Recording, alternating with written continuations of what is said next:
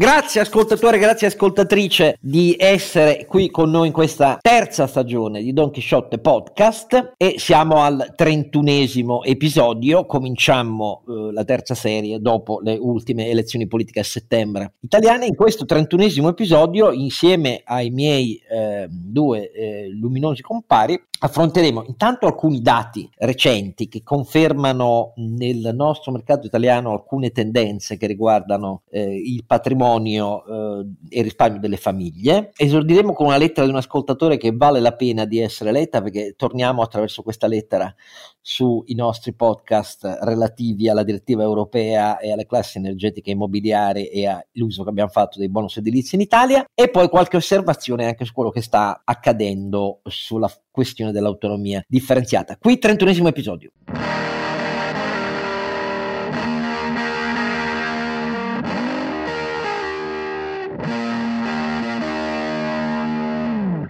Eh, non è una novità, ma insomma la, la voce malcetta eh, di questo irragionevole idealista eh, sconfitto è sempre, cioè Don Quixote, quella di Oscar Giannino, e sempre i suoi due compari sono sempre più eh, guide luminose rispetto alla sua cecità. E, e il primo eh, che sta registrando, ed è ancora più questo, è ancora per questo più encomiabile, perché si era preso alcuni giorni per un tour di lavoro in Turchia eh, con i suoi clienti, eppure dalla Turchia è collegato nottetempo con noi per registrare il nostro impagabile eh, Sancio Panza. Renato Cifarelli, ma torno Oscar, eh, purtroppo la, la, la, cattiva notizia è che tu, per quando sarà fuori il podcast, mi sa che più o meno sarò in giro in Italia di nuovo.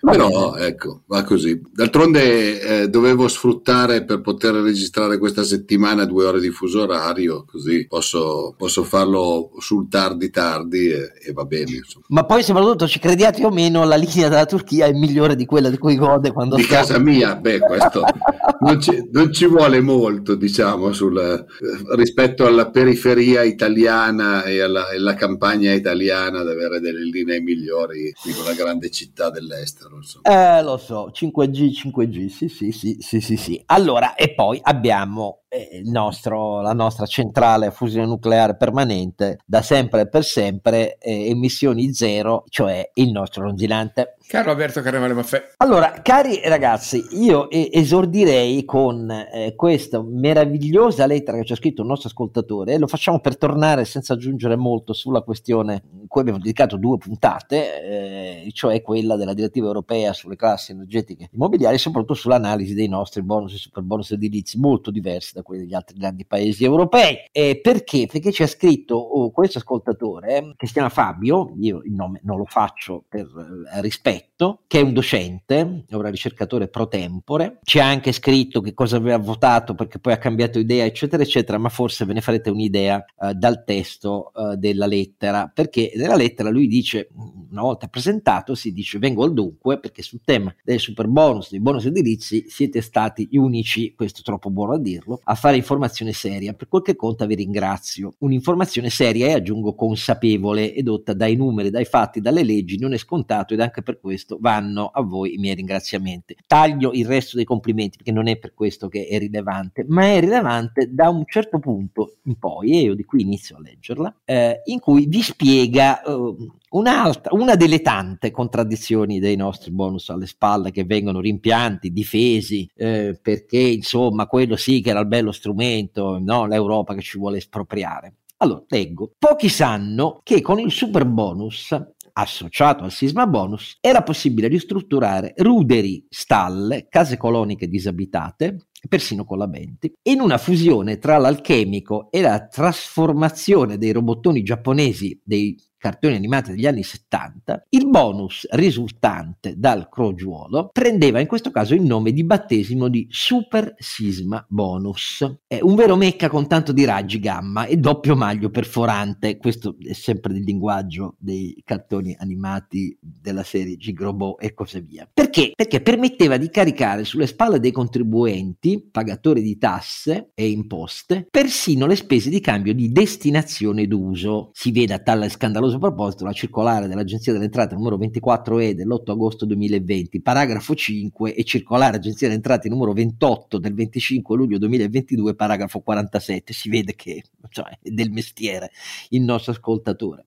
Il cambio di destinazione a spese del contribuente era quello da agricolo a residenziale. Pensate che in un primo momento il legislatore aveva reso difficile queste operazioni, poiché legava gli interventi di superbonus alla presenza di un impianto di riscaldamento. In un secondo momento, quando quei geni dei grandi sostenitori del superbonus, lui fa i nomi, ma io preferisco non farli, ma insomma avete capito che stiamo parlando dei 5 Stelle. Quando quei geni dei sostenitori dei, del Super Bowl si accorsero che in tal modo la loro creazione non riusciva a dispiegare tutti i suoi potenziali effetti, che lui mette tra parentesi nefasti, allora si intervenì precisando che per impianto di riscaldamento preesistente si potevano intendere anche stufe a legna, o a pelle, altro che miglioramento delle classi energetiche. Fontana libera tutti, sebbene anche in precedenza fosse già buon uso piazzare in catapecchie pericolanti e senza impianti vecchie caldaie non funzionanti che professionisti compiacenti, asseveratori, facevano passare per buone. La novità però rendeva superfluo persino questo imbroglio. Senza un limite di ISEE, senza uno straccio di residenza, persone capienti dal punto di vista fiscale hanno costruito ex novo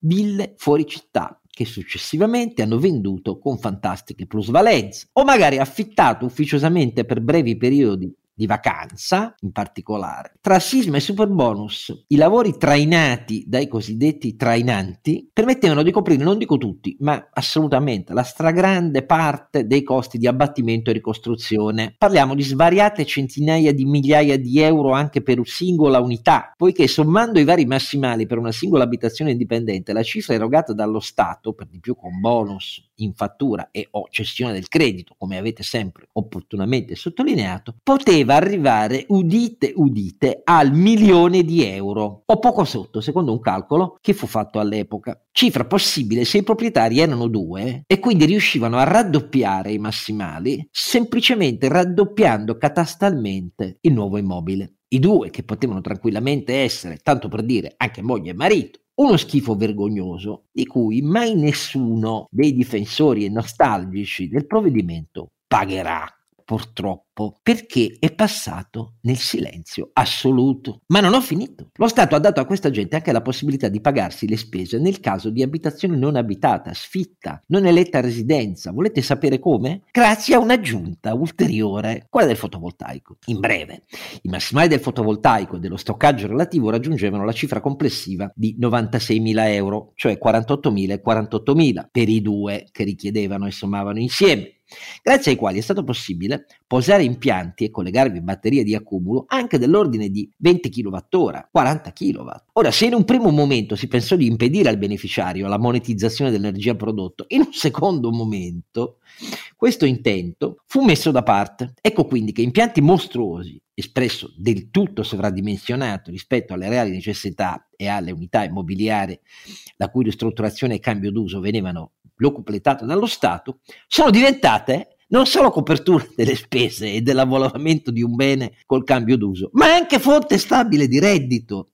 I beneficiari di fatti potevano accendere la convenzione RID con il GSE ricevendo un assegno mensile per ogni kilowattora immesso in rete. Parliamo di cifre importanti perché parliamo di impianti in grado di produrre anche 30.000 kWh l'anno. Oggi con il RID lo Stato paga circa 30 centesimi al kilowattora. I conti sono presto fatti, fateli voi. Pensate che ci sono stati alcuni che non abitando nella neonata casa di campagna spegnevano in loro assenza i sistemi di accumulo per rimettere tutta l'energia in rete, quando si dice l'avidità, insomma.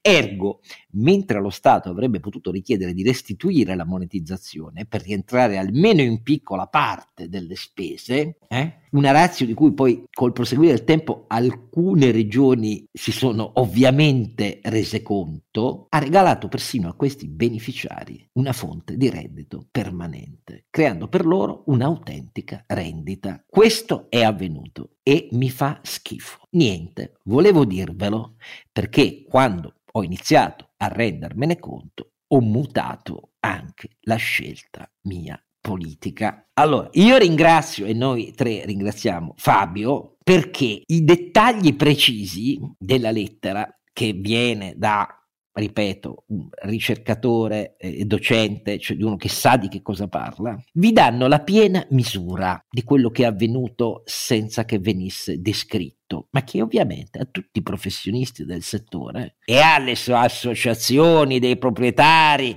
che tanto continuano a urlare e a insultare chi avanza motivati dubbi dati alla mano, beh, tutto questo era ben chiaro. Non è stato chiaro al contribuente, non è stato chiaro all'elettore, è stato chiaro a chi se ne occupava. Questo è il modo in cui si sono allocati più di tre punti di PIL. Fine. Grazie Fabio e cedo la parola invece per gli ultimi dati usciti, cedo la parola a Carlo Alberto perché sono, come sentirete, già avevamo parlato dell'intervento del governatore all'ultima giornata del risparmio, caduto un po' nel silenzio, ma è uscita una nuova release e vale la pena di parlarvene per capire quali sono le tendenze più significative. Carlo Alberto. Non lo faremo più cardinale a questo punto, il cardinale Maffè, ma lo faremo addirittura sciamano in grado di vedere il futuro. E addirittura va bene, anche questo, d'accordo. Sciamano, dai, è venuto il tuo momento. Eh, sì, dicevo che eh, sono appena usciti i dati di eh, Istat e Banca Italia che fanno un po' il punto sugli ultimi anni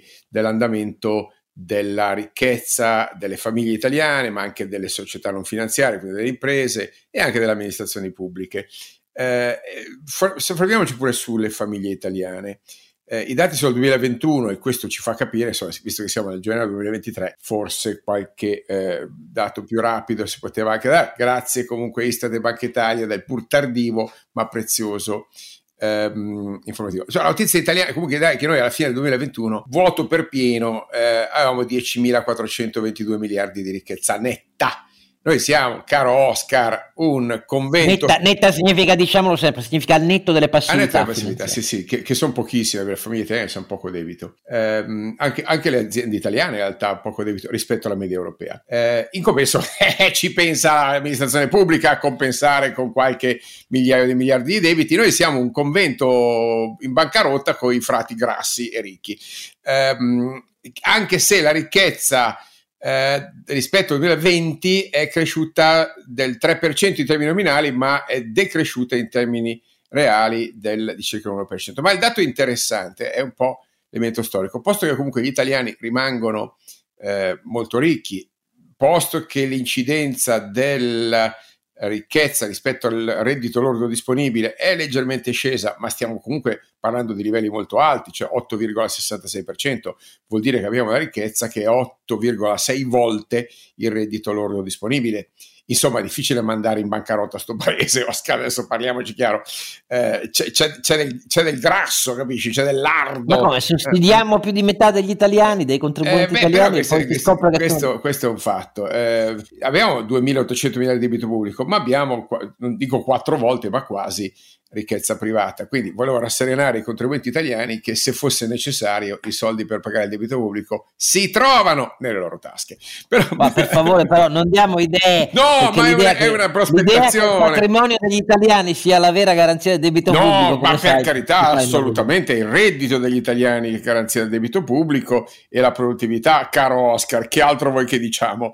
Era solo per seminare un po' di panico fra le fila. Sono le banche le italiane banche la garanzia del debito. No, non mi far parlare delle banche che non posso. Eh, però la cosa che mi interessava dire, visto che hai parlato del, del 110, hai parlato del trattato dei mobili, è, è la comparazione decennale della, eh, delle, della ricchezza degli italiani nel loro mix, no? mix tra eh, immobili e ricchezza finanziaria, perché è un dato interessante visto che parliamo della casa, bene di rifugio, la casa è sacra, la casa non si tocca, Beh, cari signori, vi do due du- numeri, dati nominali, quindi al valore nominale. Nel 2010 il valore complessivo delle attività non finanziarie, quindi fondamentalmente il grosso sono abitazioni e immobili, ok, no, non residenziali, era 6.692 miliardi.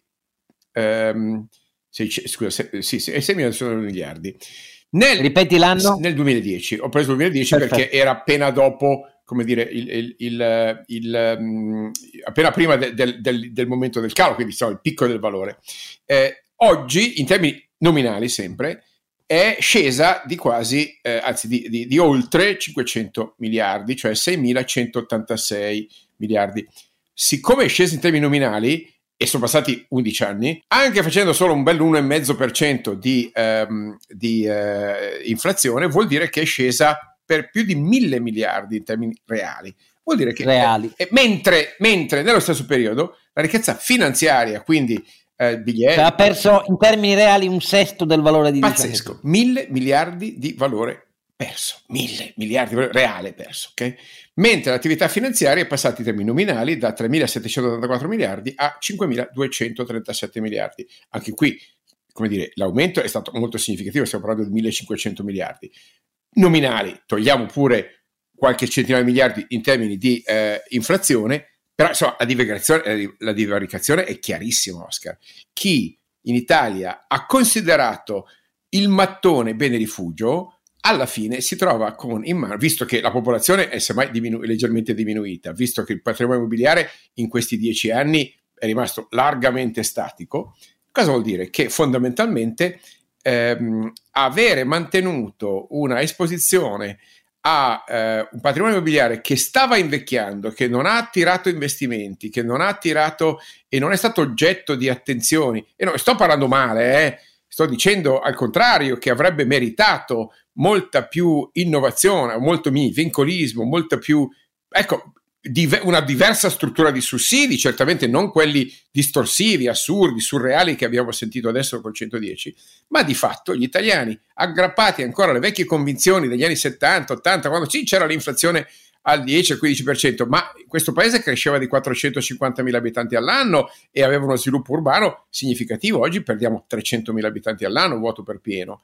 Eh, e quindi siccome la demografia è la determinante fondamentale della domanda di immobili, oltre ovviamente alla natura, se volete, dello sviluppo economico, dei trasporti, delle infrastrutture, ma eh, come dire, questi dati sono direi espliciti rispetto al fatto che la prospettiva che abbiamo tra dieci anni, e cioè mettere mano a una significativa ristrutturazione degli immobili, eh, comporta che eh, dobbiamo prendere atto che in questi dieci anni l'allocazione del capitale degli italiani è stata molto disfunzionale nella misura in cui abbiamo un squilibrio ancora elevatissimo di capitale allocato eh, proprio sugli immobili. Siamo vagamente, insomma, insomma, intorno al 50% che è quasi il doppio rispetto a quello sia negli Stati Uniti. Quindi abbiamo una allocazione delle attività non finanziarie che non è, non è funzionale allo sviluppo, all'investimento.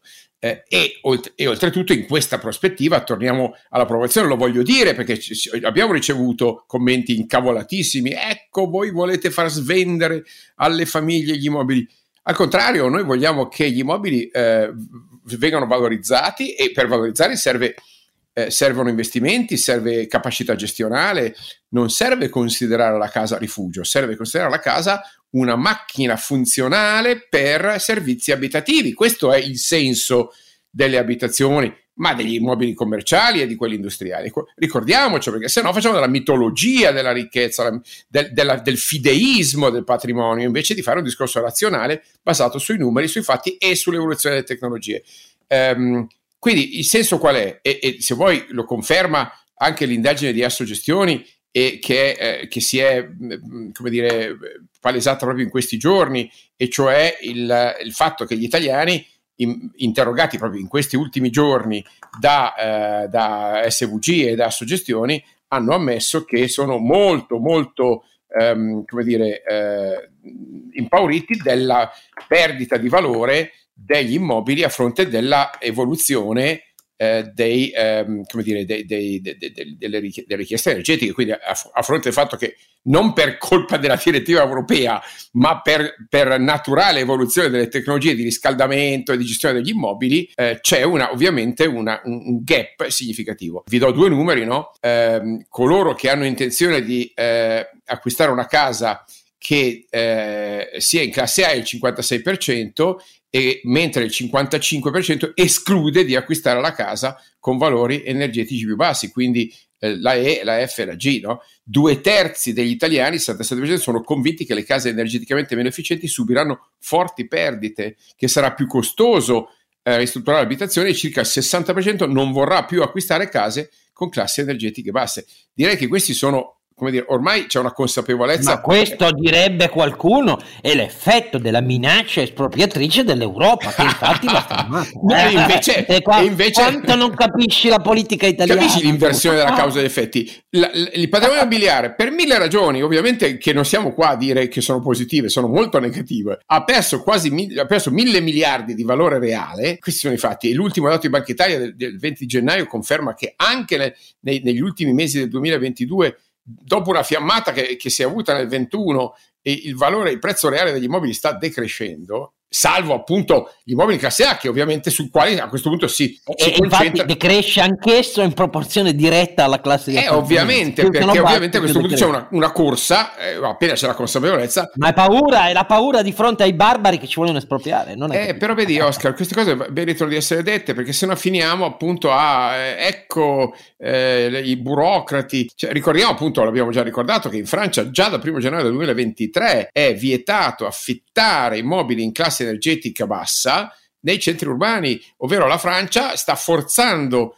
questo passaggio qua perché? Perché ovviamente avendo... Ma quello è Napoleone, è Napoleone no? È che avendo un, un, bilancio energetico ben diverso dal nostro, eh, avendo un piano di elettrificazione molto più avanzato del nostro, si può permettere un po' di forzare la mano su questo in modo tale da potersi, eh, come dire, portare avanti nel, e, e, rimanere alla fine più competitiva perché questo passaggio per quanto sia penoso e, e, ovviamente costoso per tutti se correttamente incentivato non lo sarebbe eh, alla fine produce effetti di risparmio cioè noi risparmiamo oltre che dire, CO2 e quindi eh, impatto ambientale risparmiamo anche costi di energia eleviamo il livello di sicurezza. Se vuoi, se vuoi, vuoi che ci metta anche il, il, il, carico da 11 del livello di copertura assicurativa degli immobili italiani, che è uno tra i più bassi d'Europa, sia quello classico, diciamo da, da anni e quant'altro, sia quello sismico, noi siamo un paese sottoassicurato dove l'idea è che la casa è la mia, però se succede qualcosa paga lo Stato, no? Paga lo eh, Stato, eh, scusa, cioè, ma, chi deve pagare? Eh, beh, vedi tu, cioè, cioè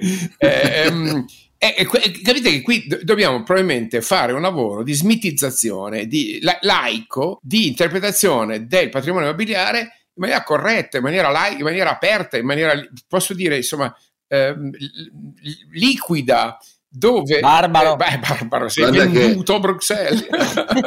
Venduto. No, però fa, fammi dire l'ultima che... cosa dati SSVG no? Eh, metà dei proprietari di case non è a conoscenza della classe energetica della propria abitazione pazzesco Pazze, come dire, scusi, ma l'automobile, cioè cos'è? Benzina, elettrica? Ma non lo so, vado, vado al distributore, pago 50 euro, mi mettono qualcosa, non lo so. Come si... Perché loro si fidano della difesa che la patria farà rispetto ai burocrati, caro mio, e della fiducia che rende forte un paese, coesa la sua resistenza e la sua forza, certo, limpida certo. la sua scelta politica. Mm, mm. Oh. Cioè, ti, ultimo dato e poi chiudiamo solo il 18% degli intervistati sa che i costi di un immobile in classe G sono sette volte, sette volte più alti di un immobile in classe A. Sette volte, quando si aumenta la bolletta, come dire, sette volte più alti. Il 50, 48% non sa, non, rispo- non, non ne è informato. Cioè, tu capisci che qui c'è un tema di diseducazione abissale, 7, 6.500 miliardi degli italiani non passerete. mi fermo. Beh, beh, però mi, mi, ritrovo italiano medio, caro Alberto, perché ho una vaga idea di che classe energetica possa avere casa mia. Non so assolutamente quanto consuma la mia macchina e non sapevo che è 7 Com- Comunque, cito, e qui vabbè. Mi ritrovo italiano medio. È il balneare che traccia il solco e la casa che lo difende. vabbè, beh, chiudo però con una nota sempre un po' a pungolo dei nostri ipercritici. L'indagine è stata commissionata da Confindustria Assomigliare, è stata realizzata da SVG, però il 58% degli intervistati ritiene la direttiva europea testuali parole, una grande opportunità per rinnovare il patrimonio residenziale italiano diffusa. e l'occasione per rigenerare zone delle città oggi è stato dedicato. Questa è l'opinione della survey effettuata pochi giorni fa, uscita proprio ieri. Lo voglio ricordare perché non è che siamo, come dire, noi eh, i, i, sognatori, ma sì, Oscar sì, ovviamente lo fa di mestiere il sognatore, ma io che faccio il cavallo e Sancio Panza che fa lo scudiere abbiamo i piedi per terra, no? io addirittura quattro. Quindi vogliamo ricordarvi che non è che siamo pazzi noi, probabilmente qualcuno sta difendendo i suoi interessi. Noi ci limitiamo Guarda, a guardare i numeri. Le, due sono le ruote della morte. Tu dici, hai ragione, sì, certo. Voi credete di far parlare il tedesco agli italiani? Non ci riuscirete mai. Ecco. Guardate che tutte le volte che tocchiamo la casa veniamo eh, abbastanza coperti di insulti così, tanto per, perché la casa è sacra per gli italiani. Eh, sbagliano, la questo, casa non è sacra, la, sacra, la casa legame, No, e eh, lo so, caro Alberto, però sai che eh, anche se tu vai dai miei, diciamo, quelli che fanno il mio mestiere, no? Adesso, perché poi, I colleghi, i tuoi colleghi dire, imprenditori, sì, anche eh, loro. Sì, sì diciamo sì. che c'è, c'è, un po' di tutto, quindi chiamarli colleghi ogni tanto mi pesa, mi pesa un po'. Comunque, det, detto questo, eh, se vai dai miei colleghi imprenditori, eh, ti dicono che l'azienda è la loro, cioè è, è come la casa, no? Cioè, ma questa l'ha fondata mio zio, mio cugino, mio padre, tutte queste cose qua, e non hanno un atteggiamento laico per cui è uno degli asset che hanno dal punto di vista finanziario. È una cosa che non si tocca e piuttosto di toccarla e valorizzarla dal punto di vista finanziario Me, è meglio, meglio farla morire, eh? muoia, muoia meglio farla morire, co- esatto, così come molti dicono no ma casa mia è casa mia, se non potrò venderla piuttosto la distruggo, ma non, non farò quello che la cattivissima Europa, come dice Oscar, ci, ci forza a fare. La verità è che la laicità nel, nella gestione delle finanze in Italia secondo me in parte ogni tanto per ignoranza, in parte per tradizione, è una cosa che non pratichiamo molto, va detto. Eh.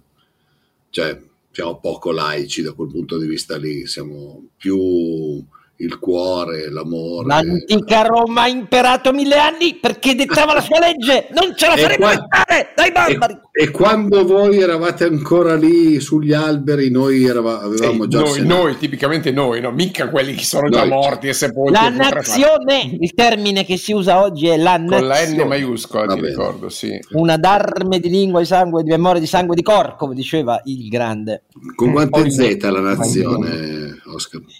Eh, come eccezione 4 comunque Oscar siccome tu giustamente hai citato prima il fatto che eh, i dati anche eh, macroeconomici penso al PIL americano che ha sorpreso per, le, eh, per, eh, per la crescita no? 2-4% penso ai PMI, cioè agli indici dei eh, uffici acquisti che un po' in tutta Europa sono tornati in territorio positivo, penso al fatto che sono uscite le indagini sull'andamento dei distretti italiani nei primi, mesi primi nove mesi del 2022 che da, con numeri spettacolari. Poi dall'osservatorio di Banca Intera siamo più 19%, 19% anche se levi l'8% nominale sì, dell'inflazione è, più è pazzesco, è pazzesco, cioè eh, con, con, con, segmenti come il metallurgico, meccanico 70%, l'alimentare 30%. Ora io francamente che insomma sai che bazzico eh, la, la, microeconomia e non soltanto la macro, eh, io le, le, vedevo queste cose succedere. Adesso mi fa piacere leggere nei, nei dati,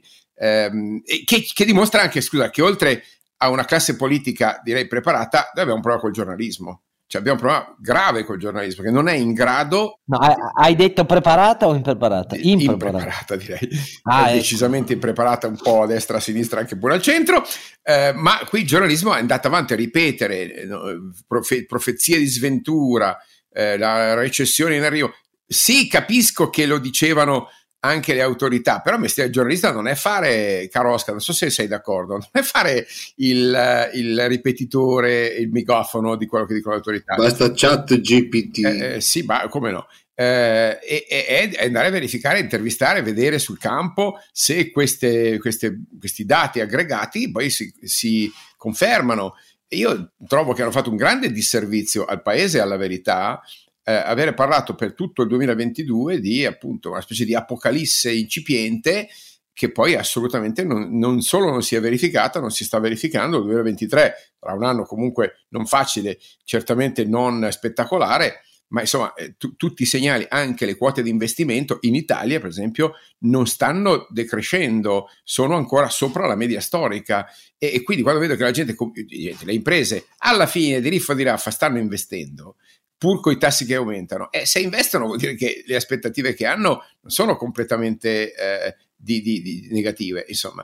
E, e, per cui adesso chi ci ascolta può sembrare che siamo da una parte ipercritici, dall'altra ottimisti. No, ci limitiamo ad avere eh, un, una, un'interpretazione laica dei dati. Anche per dirti l'ultimo dato qui di, di Banca d'Italia, cioè le nostre imprese hanno un tasso di indebitamento che è più basso delle, eh, delle, della, della media europea è leggermente cresciuto. E infatti, e infatti anche in un momento di eh, difficoltà e di aumento dei tassi stanno investendo, ma stanno investendo per il semplice motivo che hanno capacità di indebitamento e evidentemente pensano che eh, quello su cui investono porterà a casa più soldi di quello che gli costa il debito. Sì, cioè, è molto semplice, esatto, perché poi esatto, la questione è molto voi, semplice. Voi dimenticate, voi dimenticate, sempre una cosa. Noi guardiamo, perché il grosso dei dati sull'export, gli investimenti, eh, la crescita del valore aggiunto, eh, la qualità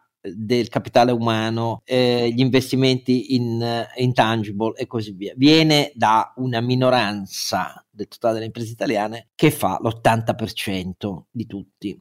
Dovete sempre capire che la difesa che la politica, gli occhi che la politica tiene sono sulle imprese che non sono competitive e quelle che non devono chiudere mai. Il meccanismo con cui abbiamo dato 300 miliardi di prestiti a garanzia pubblica in diverse percentuali alle imprese italiane è stato quello, mica è stato con criteri di selezione ehm, della sostenibilità o meno, assolutamente no, perché la scusa era naturalmente che vai a fare l'esame a, a, a, centinaia di migliaia di imprese, ho capito, però il punto è sempre quello, è sempre quello, la politica guarda con preeminente attenzione alla parte meno produttiva del paese, perché è lì che pesca consensi e voti, che è la parte poi, non sto colpevolizzando nessuno, questa è l'analisi dei dati, cioè ogni anno esce il rapporto eh, produttività fatto dall'Istat e lo conferma sul fatto che la produttività è stagnante perché mentre eh, le imprese esposte a concorrenza sui mercati internazionali trainano, trainano per qualità dell'occupazione, ehm, quantità di reddito parità di qualifiche che danno ai dipendenti, selezioni di nuovi talenti, eccetera, eccetera, nonché redditività e patrimonializzazione, nonché produttività e quota crescente eh, di export, mentre invece il dato generale del paese resta la produttività stagnante perché ci sono vasta parte, troppo vasta parte dei servizi anche di mercato senza concorrenza perché stanno in regime di concessione, ehm, tariffe pubbliche amministrate, eccetera, eccetera, eccetera, e, e sono tante, eh. pensate solo a... Ci sono anche i monopoli naturali, quelli che... Eh, eh e dopodiché, ovviamente, i servizi non di mercato, cioè la pubblica amministrazione. Questo è il motivo per cui, fatta la somma della prima componente largamente positiva e delle altre due negative, dai servizi bisogna distinguere solo quelli eh, servizi finanziari, cioè per gli intermediari finanziari, quelli anche hanno ottime performance, ma il resto dei servizi e i servizi pubblici no questo è il punto. Ma chi difende il, la politica? Difende esattamente questa roba qua. Eh, non per l'importanza che hanno sull'economia te, eh, italiana complessivamente i balneari. I balneari sono l'esempio classico di questa roba qua. Classico, proprio c'è cioè, una cosa indefettibile. La politica guarda queste cose qua. E questo spiega perché il nostro parlare di dati, anche l'informazione guarda queste cose qua. A ogni crisi d'impresa non si guarda mai la sostenibilità dell'impresa, che cosa ha fatto, cosa non ha fatto, come è stata mal amministrata, eccetera, eccetera. Il problema è solo non deve chiudere. Perché? Abbiamo noi un sistema che ricolloca e riforma eh, le vittime di crisi industriali. Non lo abbiamo perché la posizione è sempre quella, non deve chiudere l'impresa. Beh, sai, Oscar, in quello probabilmente i giornali lo fanno per empatia, insomma ma lo faranno per empatia, io non mica me, me la prendo con nessuno, però il sistema generale è impostato su un criterio che esclude la possibilità di fallimento, non analizza le cause del fallimento, non analizza come mai eh, tante imprese finiscono gambe all'aria e predica solo un mantra, che a quel punto lo Stato e il contribuente deve prendersela in carico. Eh, questo è il motivo per cui andiamo così ed è il motivo per cui quei dati di cui parla Alberto Micro li scopriamo a cose fatte e li scopriamo a cose fatte, ma hanno anch'esse un'importanza relativa perché tanto qualcuno sempre lì dietro l'angolo di eh, ma voi dimenticate, eh, ma questa cosa, ma, ma state scherzando, pim pim pim pim. È sempre quello il punto. Perché è uscito un bellissimo altro studio? Ne parliamo tra poco perché questo riguarda i lavoratori.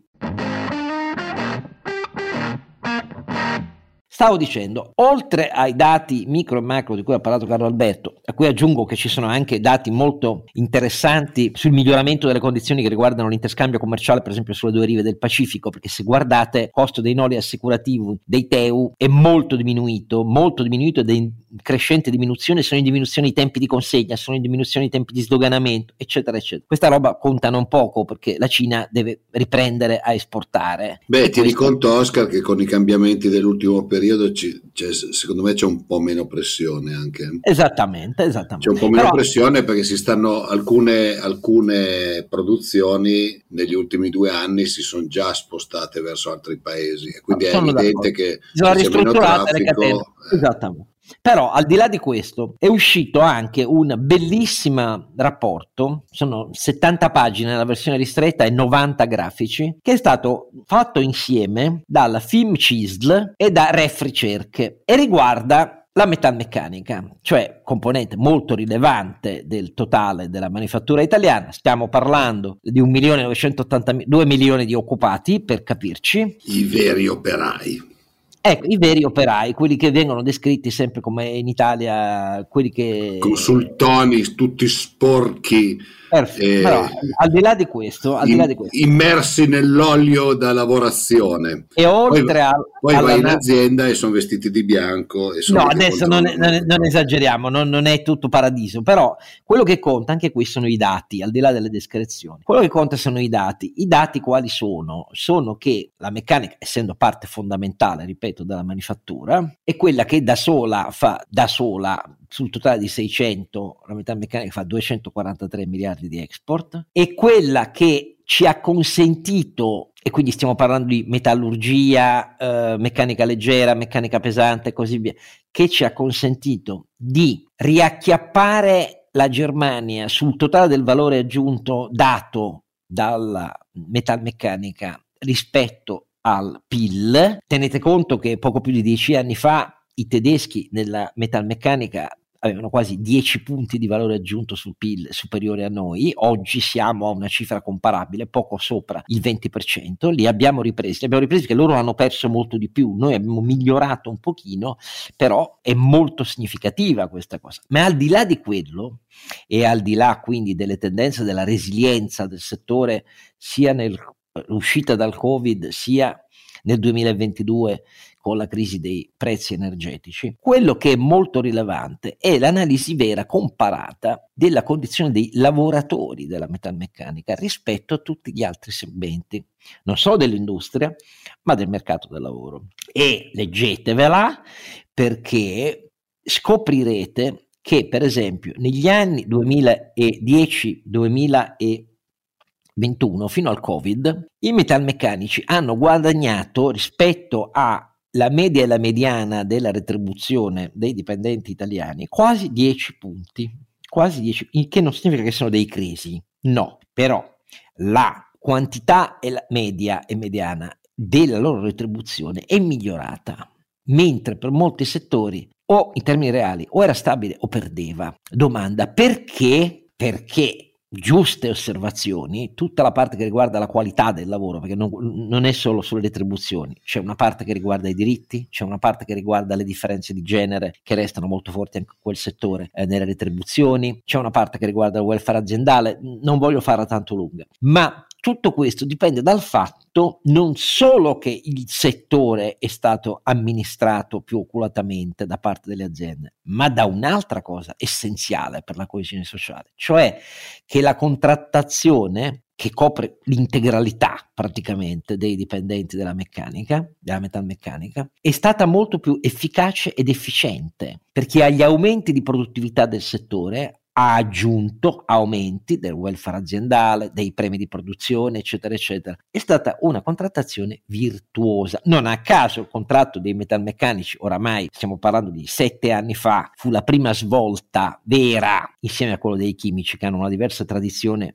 minore impatto, ma anche quello dei chimici sono stati sì. i contratti più innovatori. Certo, se vedere i dati sulla formazione, italiani. vedi che rispetto a dieci esatto. anni fa sono praticamente raddoppiati in termini di percentuali, cioè in termini di percentuale totale degli occupati si è passati dal 3-4% esatto. a una media superiore a 6%. Quindi... Come quella della farmaceutica, che sì, infatti certo. non a certo. caso è il settore che trae non solo per investimenti, ma per maggiore intensità di nuovo capitale umano di tipo terziario e post-terziario. Queste cose dipendono dal fatto che c'è una contrattazione efficace. Ora, questa catena si rompe, per così dire, nel 2022 per gli effetti dell'inflazione e improvvisamente si perdono 8 punti reali di retribuzioni. E la domanda con cui si conclude questo report, secondo me molto utile, molto ben fatto, è cosa fare adesso? Perché questa parte del sindacato responsabile dice dobbiamo manomettere il sistema di recupero dell'inflazione pluriennale che è risultato così efficace, certo finché l'inflazione era bassa non impazziva improvvisamente, cioè l'IPCA è il sistema che spalma in termini pluriennali gli aumenti di inflazione. Non a caso la Banca Italia dice no, non bisogna rinunciare a questo presidio virtuoso. Bisogna immaginare un'altra cosa, cioè bisogna immaginare Ora che stiamo in vigenza di contratti, perché oltretutto questa è la parte del lavoro italiano che non è, non resta senza contratti, i contratti vengono rinnovati, non solo in meglio, ma vengono rinnovati. I 6 milioni di italiani che non sono oggi coperti da contratti scaduti da anni stanno tutti nei servizi della pubblica amministrazione, tanto per dire un'altra cosa che sfugge sempre all'informazione. Il problema è pensare a un meccanismo straordinario di recupero di una parte di quegli otto punti persi e che avvii poi una riflessione. Serve un meccanismo di salvaguardia quando c'è un picco di inflazione, non serve manomettere il meccanismo virtuoso grazie al quale i salari sono migliorati, non solo più del recupero dell'inflazione che era molto contenuta. Ecco, allora questo me lo ha reso un rapporto innanzitutto molto utile per capire chi sono i veri operai nel nostro paese. Ci sono anche in altri settori eh, dell'industria, non solo quelli, però insomma 2 milioni sono tanti. E come se la sono passata davvero e come la cosa nasce dall'unione convergente di buone gestioni con tante eccezioni, ma nella media e mediana buone gestioni, buoni investimenti e buona capacità di fare contratti sinergici e non antagonistici. Ecco, mi fermo qua perché sono tutte cose su cui vale la eh, pena. Eh, ci aggiungo però due punti che spesso siano interessanti come in termini generali. Se vai a vedere l'indicatore della produttività fatto 100 al 2010, siamo quasi a 115, cioè sopra i livelli del 2019 pre-Covid. È uno dei pochi settori che ha immediatamente recuperato la produttività. L'altro segnale invece eh, preoccupante è il eh, labor shortage, cioè la percentuale di aziende che denunciano scarsità di manodopera nel 2021-2022 è triplicata, quadruplicata rispetto alla media. Eh, ecco, sono segnali eh, diciamo, che ci fanno capire che questo tema dell'attenzione al capitale umano eh, fa, va associato al tema poi retributivo monetario del recupero, perché ovviamente vuol dire che la società, l'economia, la scuola, le famiglie non stanno tra virgolette, producendo capitale umano interessato, adeguato, orientato al, a uno dei settori più competitivi d'Italia con il tasso di crescita della produttività più alto. E questo è una disfunzione sociale e strutturale, perché stiamo negando risorse, non quelle finanziarie che arrivano, ma quelle umane che sono più preziose, che non si possono purtroppo importare da Francoforte o stampare. Ehm, e, eh, e, ovviamente la, il, l'effetto di riduzione del, del, reddito reale non aiuta, anzi eh, come dire, allontana perché non, non siamo, non, non, i salari non sono più competitivi in termini reali. E questo per dire un altro elemento. Ultimo, lo dico perché ancora una volta il giornalismo è imbarazzante, eh, tassi di eh, caduta degli infortuni eh, eh sono passati da, negli ultimi dieci anni da, di, sono ridotti di quasi la metà, sono dimezzati fondamentalmente. sempre troppi, sono, però oh, dimezzati. Uno è sempre troppo, però, come dire, però bisogna tenere conto che gli effetti di prevenzione, 3.1, gli interventi presidio, l'education, le, le, dire, la formazione, queste cose producono risultati, li producono ed è importante ricordarselo perché poi vediamo appunto il più 15, più 19, vediamo, vediamo le, le, aziende che acquisiscono quote di, di mercato sul, sul, fronte internazionale. Insomma, eh, luce e ombre, ma eh, condivido Oscar, è un report, beh, non, non per niente viene dalla Film CISL, che oggettivamente è il sindacato più attento, è anche stato il protagonista, Oscar, se ti ricordi, di un ripensamento dell'assetto contrattuale degli ultimi anni con Marco No, ma una, una, revisione totale, per esempio, del mansionario, basta col Fordismo e, e, e, iniziamo a introdurre metriche completamente diverse, perché con i, i vecchi mansionari non si inquadrano le competenze che sono necessarie oggi eh, nelle imprese che passano in molti settori da ormai da industria 4.0 guardano industria 5.0 no? 4.0 ma ti tornano questi dati Renato questa, questa realtà? ma eh, sai vivendola da dentro mi torna. Allora va detto che eh, una parte dell'aumento de- delle retribuzioni secondo me non non fondamentale, però una parte dell'aumento delle retribuzioni deriva anche dallo shortage, nel senso che naturalmente quando c'è necessità di trovare delle persone capaci che fanno certi lavori, le aziende sono disponibili a rubarsele magari una con l'altra oppure a pagarli un po' di più. Quindi quella è una quota a parte. Eh, io l'ho detto da tempo che ci vuole qualche meccanismo per fare recuperare una parte della perdita in termini reali del salario da parte de- dei lavoratori ma per, il ma per, il semplice motivo che conviene a tutti. I lavoratori, non dimentichiamoci, sono anche consumatori, quindi se hanno meno soldi consumano anche meno e quindi poi eh, possono deprimere il mercato interno. È vero che chi ha fatto grandi lavori l'ha fatto sul mercato internazionale, anche chi parla, tanto per intenderci, però naturalmente non è che possiamo abbandonare il mercato interno. Io la cosa che vedo più preoccupante in questo momento è quella che diceva Carlo Alberto, quindi un certo disallineamento fra quelle che sono le necessità dei metalmeccanici, cioè dell'industria metalmeccanica e eh, quello che viene poi prodotto dal sistema formativo.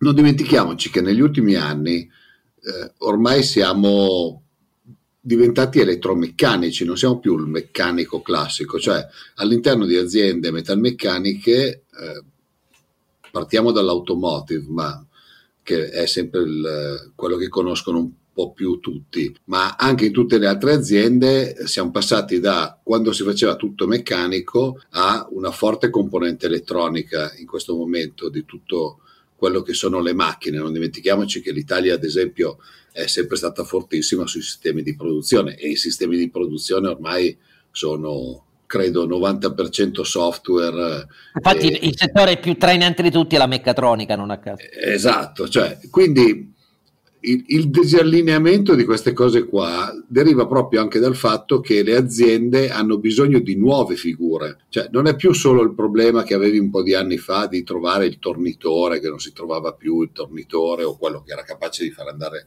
le macchine utensili. Oggi il vero grande problema è che tu hai bisogno di inserire una forte componente di persone che sappiano bene di elettronica o di software all'interno delle industrie metalmeccaniche. Ed è lì dove abbiamo vero, le, le, vere mancanze ed è lì che le aziende devono molto spesso, secondo me, frenare la propria crescita proprio perché fanno fatica a trovare i progettisti che abbiano una visione meccatronica di tutte queste cose qua e quindi eh, insomma ne, ne, visto che è un problema che non, non, nascondo l'ho già detto anche altre volte abbiamo anche noi come azienda ne parlavo con, con Carlo Alberto e Carlo Alberto gli diceva ma scusa quando devi cercare dei data scientist come, come li trovi? Lui mi ha detto faccio un po' di startup e poi le compro.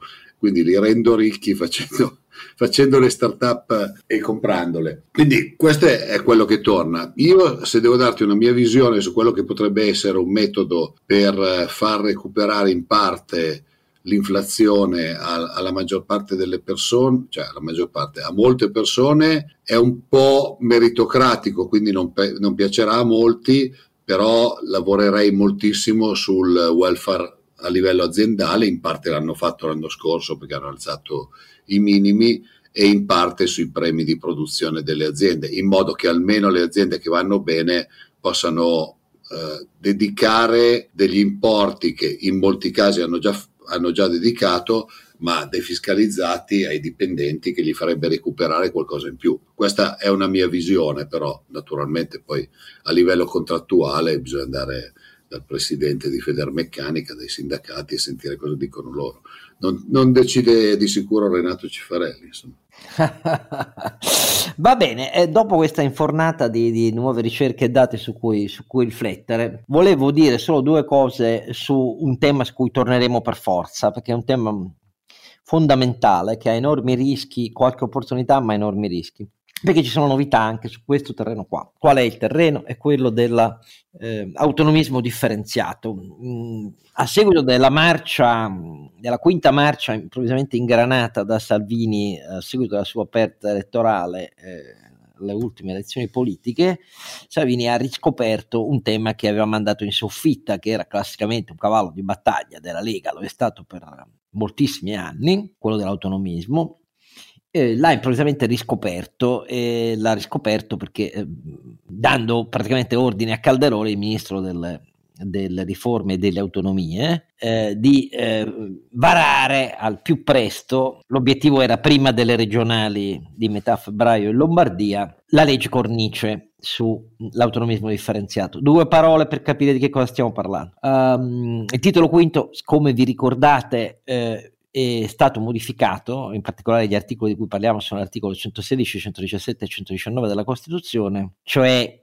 gli articoli che definiscono le 23 materie eh, di legislazione concorrente che possono essere richieste con autonomia differenziata ancora più accentuata da parte delle regioni ordinarie, è stato modificato ormai 22 anni fa, eh, confermato in un referendum anche degli italiani perché era stato approvato in Parlamento per con soli quattro voti di maggioranza. Era, nasceva da un disegno della sinistra che stava inseguendo la Lega tentando di levargli il terreno sotto i piedi ed è stato l'ultimo referendum istituzionale che, confermativo che ha dato i sì in maggioranza, perché poi altre due modifiche abbandonate le bicamerali che non avevano funzionato Ehm, da quella di Bozzi a quella di De Mita a quella di D'Alema, che era nata col patto della crostata. Poi eh, i partiti hanno tentato le modifiche della Costituzione secondo l'articolo 138, che come sapete ha una maggioranza qualificata, in assenza della quale se si vota a maggioranza semplice modifica della Costituzione, poi si deve passare per il referendum confermativo. I due successivi referendum confermativi secondo il 138, cioè quello della riforma del governo Berlusconi eh, cinque anni dopo e poi quello del tentativo di Renzi 2016 furono bocciati dagli italiani. Sta di fatto che abbiamo queste 23 materie di richiesta possibile di autonomia differenziata. E cinque anni fa, ulteriore conferma del fatto che Salvini dormiva, si sono tenuti dei referendum popolari eh, consultivi eh, che a stragrande maggioranza in Veneto addirittura più del 90% e in Lombardia percentuale inferiore ma comunque largamente maggioritaria approvavano la richiesta di autonomia differenziata delle due regioni, che era per tutte le materie.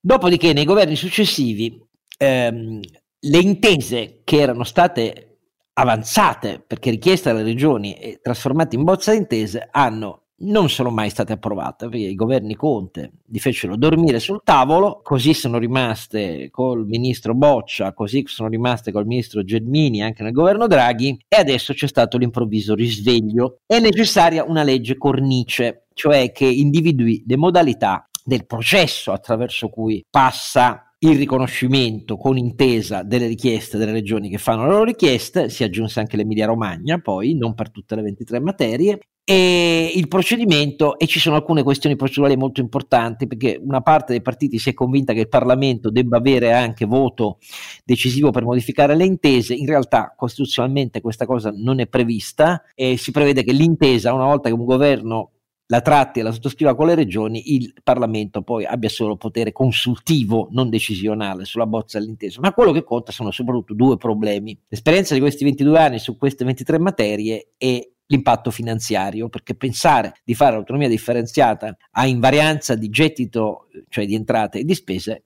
è un sogno assolutamente irreale. In queste 23 materie ce ne sono alcune, per esempio la possibilità di chiedere la competenza delle regioni nei rapporti con l'Europa, nei rapporti delle politiche commerciali intraeuropee con l'Unione Europea, negli accordi commerciali extraeuropei, sulle grandi reti di comunicazione, parti, porti e autostrade, su produzione, distribuzione e reti energetiche, e mi fermo qua perché anche su altre si potrebbero muovere grandi obiezioni, ma queste sono tutte materie sulle quali l'esperienza dei 22 anni, l'esperienza della pandemia, l'esperienza della guerra in Ucraina e del prezzo energetico ha dimostrato che davvero pensare di fare micromercati micromercati, c'è anche quello per esempio sulla legge di comunicazione. Cioè, tu, voi pensate, mi, facciamo micromercati regionali dell'ICT, dell'energia, del commercio con l'estero, e, e sono cose in realtà insensate cioè cozzano proprio con tutto quello che l'esperienza ci ha dimostrato.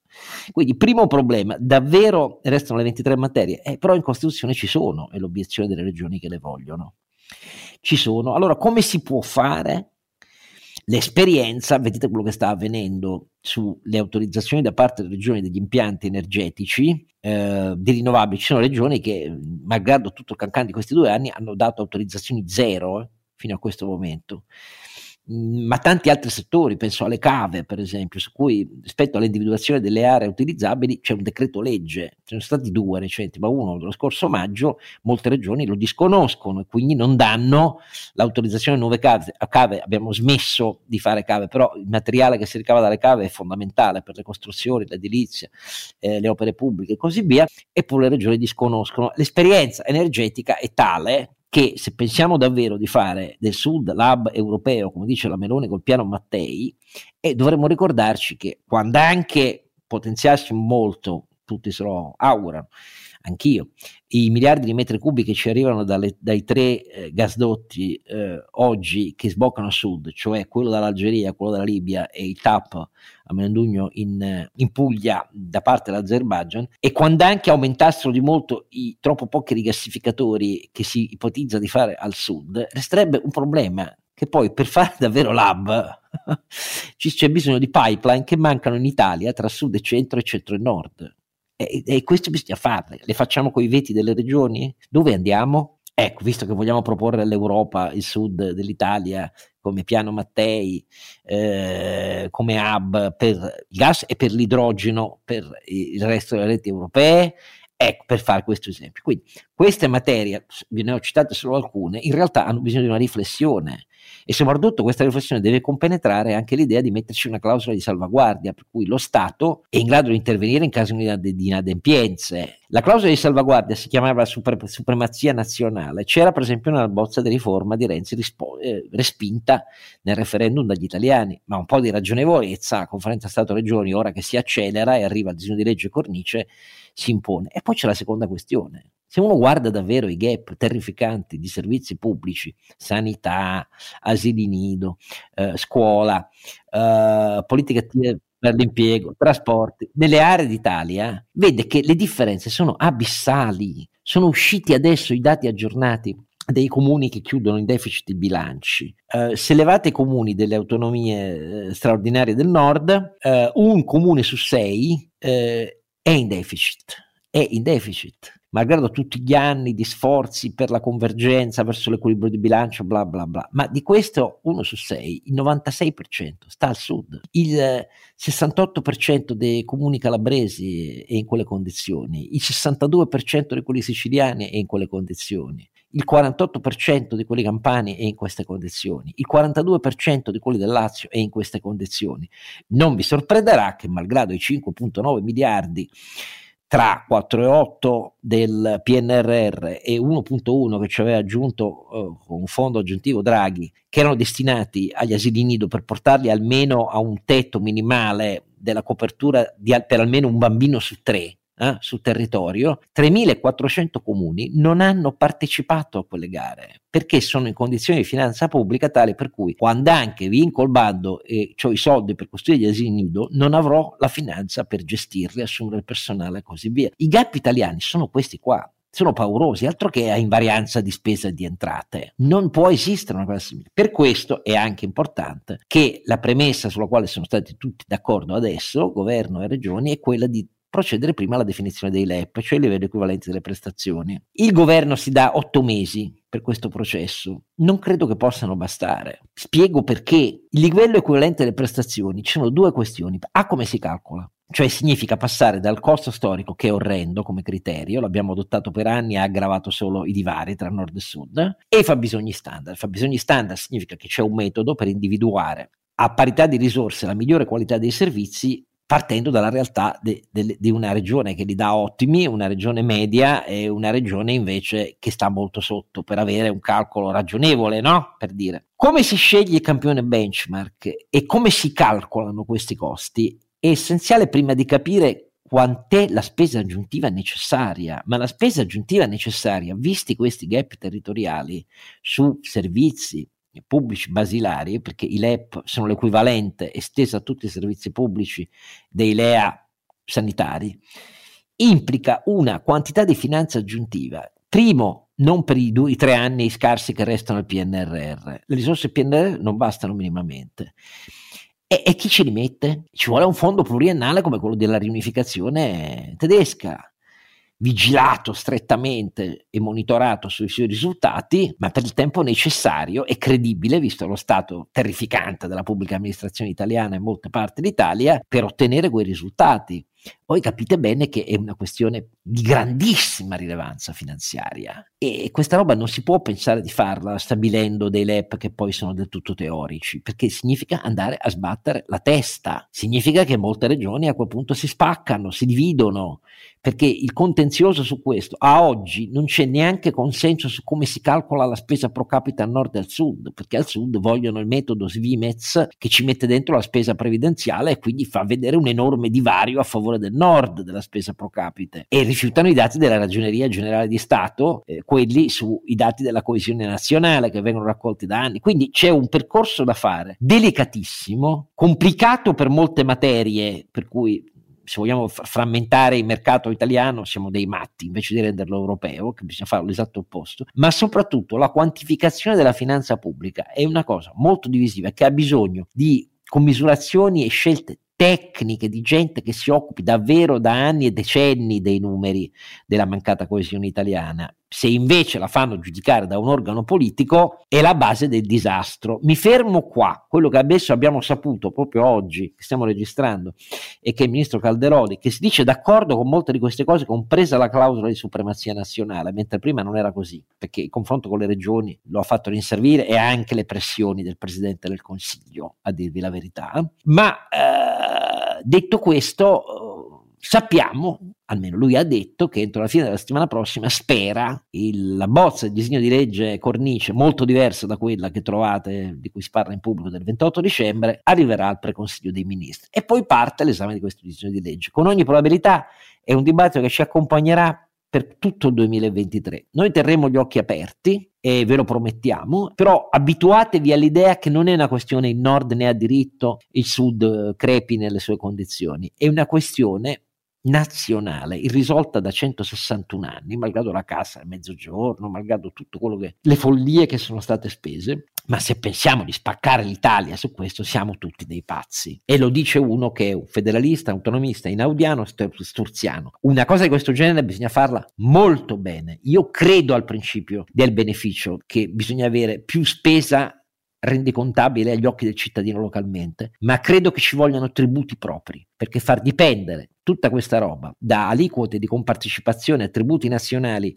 che poi possono essere modificati in ogni legge di bilancio è una follia. Questo io lo dico adesso, ma ci torneremo sopra. Bene, eh, scusate questa strotto finale, ma sono veramente convinto che sia una questione fondamentale che non c'entra col colore politico. A me non me ne importa niente, Lega da una parte, 5 Stelle dall'altra, è una questione di fondo per chi conosce gli squilibri dell'ordinamento italiano. Noi sommiamo i difetti del centralismo e i difetti del localismo senza avere i pregi né del primo né del secondo. Siamo riusciti a fare un vero capolavoro in questo cazzo di paese e forse l'autonomia differenziata offre, se affrontata seriamente, un'occasione per bilanciare e aumentare la crescita del PIL potenziale di aree d'Italia, ricordatevelo, eh, che sono tornate in dieci anni più di un milione di giovani meridionali ben formati sono andati all'estero